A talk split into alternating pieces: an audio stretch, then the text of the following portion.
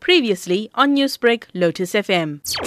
Last night, Reaction News South received multiple calls from uh, members of the public of a vehicle that was burning on Todd Street in Verulam. Upon arrival on the scene, we found that a uh, Toyota Tazz uh, was engulfed in flames. The vehicle was burning from the inside, and there were no occupants in the vehicle uh, at the time of our arrival. And the uh, fire department were called out to the scene. Uh, the vehicle was extensively damaged and was burnt out completely. Whilst on scene, we received a few calls from members of the public in the Everest Heights area who informed us that two people were seen in the vicinity and they were injured. We patrolled the uh, vicinity of Himalaya Drive and eventually located uh, one person. He informed us that while seated in the vehicle with his colleague, they work for the uh, Taxi Association in Verulam. While they were counting uh, the passengers and taxis, they were attacked by two men. They informed us that uh, while they were seated in the vehicle, a petrol bomb was thrown through the back glass. When they exited the vehicle, they were accosted by two armed uh, males who fired shots at them. They then broke free and fled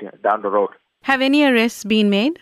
No, no arrest has been made. Uh, suspects are unknown at this stage. The police uh, are looking for information from the public. The victim that was found by reaction unit officers, what is his condition at the moment? He's stable. He sustained injuries uh, during an assault. He was taken to a hospital. Such taxi related violence and crimes are on the increase in the Durban North area. How concerning is this for RUSA? It is uh, concerning because the uh, type of attacks on uh, you know taxi drivers and taxi owners are, are, getting more brutal and very violent. So the reaction officers are facing very high caliber weapons, petrol bombs. Uh, we have attended to several of the taxi violence related attacks in, uh, in the past month, uh, and it is concerning that we have to respond to this call out. Newsbreak, Lotus FM, powered by SABC News.